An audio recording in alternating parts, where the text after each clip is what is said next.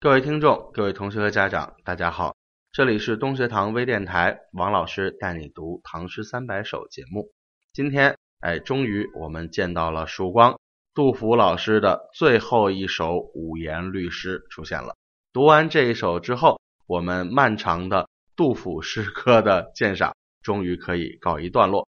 不过，像我之前在节目中间曾经说过的一样，这一串五言律诗。刚好可以给我们勾勒出一个杜甫完整的生活年表，因为最后的这一首律诗已经进入了他人生的最后一个阶段，也就是漂泊湖南的阶段。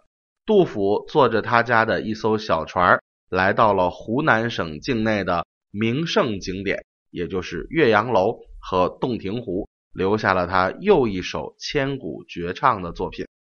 在写完这首诗之后，两年左右的时间，杜甫就撒手人寰去世了。所以这也可以看成他晚年的代表作之一。我们把书打开，翻到一百七十九页，杜甫的《登岳阳楼》。那么岳阳楼和洞庭湖，大家应该知道哈，在我们的各种各样的记录中间，歌颂了这两个伟大的景点很长时间。在唐代。洞庭湖的面积比我们今天看到的还要大，而岳阳城的这个城门楼正好就可着这个岳阳边上的洞庭湖。这个洞庭湖就在这个岳阳城边，然后呢，就趁着这个洞庭湖的景色，在城门上修建了岳阳楼，可以远眺一个非常非常宏大的洞庭湖的景色。所以这个景色在唐代啊，简直是名胜中的名胜。所以呢，很多文人墨客到了岳阳楼，都会留下千古传颂的作品。之前曾经这个有孟浩然的这个临洞庭湖啊，写下了一首名作。然后除此之外呢，还有这个杜甫的登岳阳楼，还有范仲淹的岳阳楼记，这都是非常著名的作品。古人呢曾经记录过这样的一个景象，说呢当时他去岳阳楼上啊去登览这个洞庭湖的时候，发现呀在岳阳楼的最高处，左右两边两面白墙挂着两块大板子，左面写孟浩然的这个临洞庭湖，右面写这个杜甫的登岳阳楼啊，说千古写岳阳楼和洞庭湖的诗，以这两首。为第一，那么孟浩然的诗也在《唐诗三百首》之内，咱们过几期啊就能够讲得到了。杜甫的这首呢就是《登岳阳楼》，那么为什么要选这两首呢？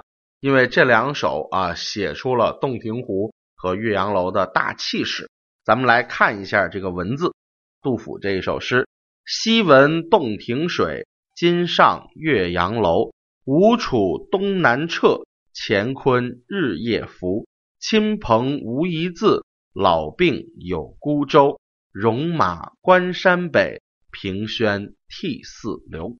那么注意读音，吴楚东南坼，这个坼指的是分裂和裂开的意思啊。然后在这儿呢，也可以指地面的崩塌。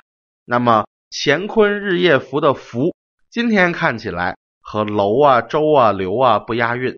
但实际上，在古代他们是同一个韵啊，所以压在一起了。最后一句的“平轩涕泗流”，涕指的是眼泪，注意啊，不是鼻涕，是眼泪。泗反而是古代指的鼻涕的意思，所以涕是眼泪，泗是鼻涕，这一点大家一定要注意。那么“平轩涕泗流”啊，也就是眼泪鼻涕一起下来了。那后来有人传写这首诗的时候，把这个涕泗写成了涕泪。啊，这就有点不对了。涕是眼泪，泪也是眼泪，它没有必要在这儿用涕泪两个字。所以从版本的角度上来说，涕泗啊，眼泪鼻涕一块流，更能够体现出诗人内心的这种悲痛。所以我们以这个版本为主。那具体到这首诗的理解，我们要注意，跟我上期节目中提到的沉郁顿挫的写法类似。本首诗歌。也是一个在极大极小之间切换的过程，咱们一一来看。首先两句是非常小、非常顺理成章的对偶，叫“昔闻洞庭水，今上岳阳楼”。这是一个互文，就是当年我曾经听说过洞庭湖和岳阳楼。今天呢，我终于上了岳阳楼来看洞庭水。所以西闻今上这两句中间的洞庭水和岳阳楼，都是我曾经听闻和今天刚刚见面的。所以这是一个互文，互文献意交错在一起，就是西闻洞庭水和岳阳楼，今上岳阳楼看洞庭水。于是诗人一交错，把它写成了一个对偶句，这就是互文的形式。这是非常小的一点，写个人的经历。我听说过这俩地儿，我今天来了这俩地儿，所以这两句实际上是带入诗歌的主题，写自己的。但是前两句写完自己。三四两句，镜头一转，立刻转到了极大的景色，叫“吴楚东南坼，乾坤日夜浮”。啊，这十个字就是写洞庭湖的千古绝唱，气势非常的雄浑。吴是哪儿啊？是古代的国家，在今天的江西、浙江、江苏这一带是古代的吴国。楚呢，指的是这个湖北。和湖南这一片，这是古代的楚国。那么吴楚东南撤，是说吴国和楚国的东南交界处怎么样？天崩地裂，塌陷出来这么一块洞庭湖。所以你想象一下，咱们得找一个宇航员在地球之外漂浮在太空里，看着中国地图，咵嚓塌下一块，塌出了一个洞庭湖。这是一个极高极远的。空间极大的一个景象，叫吴楚东南坼，东南角塌一块，出来了这么个湖。那么下一句“乾坤日夜浮”，这是在时间上无限扩张，说洞庭湖的湖面这么大呀，天地日夜都在里面沉沉浮浮，整个天整个地都装在了这个洞庭湖里，日夜在那儿不停的起伏。这是从时间的角度写。所以你看这十个字，吴楚东南坼，极大的写空间；乾坤日夜浮，写出了永恒的时间，就是一千年、一万年，天地都在这个湖水中沉沉浮浮。这两句在时空上写到了极大，跟前两句的个人经历呢，形成了鲜明的反差，又从极小到极大。所以咱们有兴趣，你标一下一二两句，这叫小；三四两句，这叫大。大完了之后呢，作者登上岳阳楼，看了洞庭湖这个宏伟的景象，怎么样？内心感到极大的震撼。这个时候，忽然又反而想起了自身，所以五六两句，你再标一个什么呀？小字儿，亲朋无一字啊，说我的亲朋好友没有一个字的书信递到我的手上，怎么样？很孤独，惨不惨？惨，老病有孤舟。我一个人又老又病，家无余财，我的全副家当只有这么一条小破船和我相伴，惨不惨？惨，小不小？小啊！所以这两句，亲朋好友毫无音信，自己家里家无余财，只有一条小船陪自己相依为命。这两句写自己的惨，低沉到了极点，和前面两句雄伟的大景色，是不是形成鲜明对比？肯定是形成鲜明对比，但是我们要注意的是，这已经画出了一个山峰的形状了。从低处起步写到高处，是不是又跌回了低处？很惨，跌到地底了。如果是一般的诗人，可能就以惨作为自己诗歌的结束了。但杜甫的伟大就伟大在第七句，他还能再抬头，再上下一个山坡，亲朋无一字。老病有孤舟，已经低到极点了。这时候第七个字又拔到山尖上，叫戎马关山北。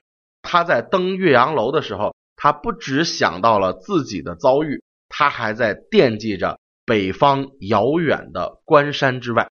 在关山之外有什么？戎马指的就是战争，在山的北边，关的北边还在打着仗呢。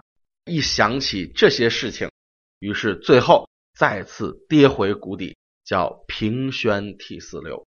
一般人都很难想到哈，在律诗八句里写到第七句的时候，我还能再上一个山峰。但是杜甫做到了，所以他这首诗给我们的感受是什么？叫小大小大小，是不是又画成了一个波浪线呀，这就是我们说的顿挫的写法。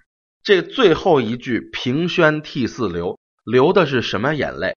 既有对自己的遭遇的哀伤，又有对国家的担心，又有对眼前景色的这种震撼，这么多的感情融于一炉，最后才造成了这个眼泪鼻涕横流的结局。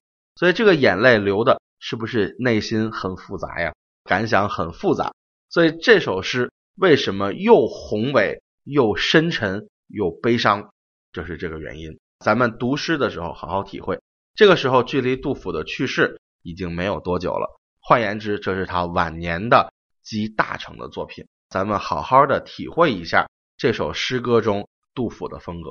像第七句“戎马关山北”，真不是一般的诗人能写到的格局。杜甫的胸怀是多么的宏大，大家可以好好的感受。在自己已经如此的倒霉的境况之下，依然还关心着国家的命运。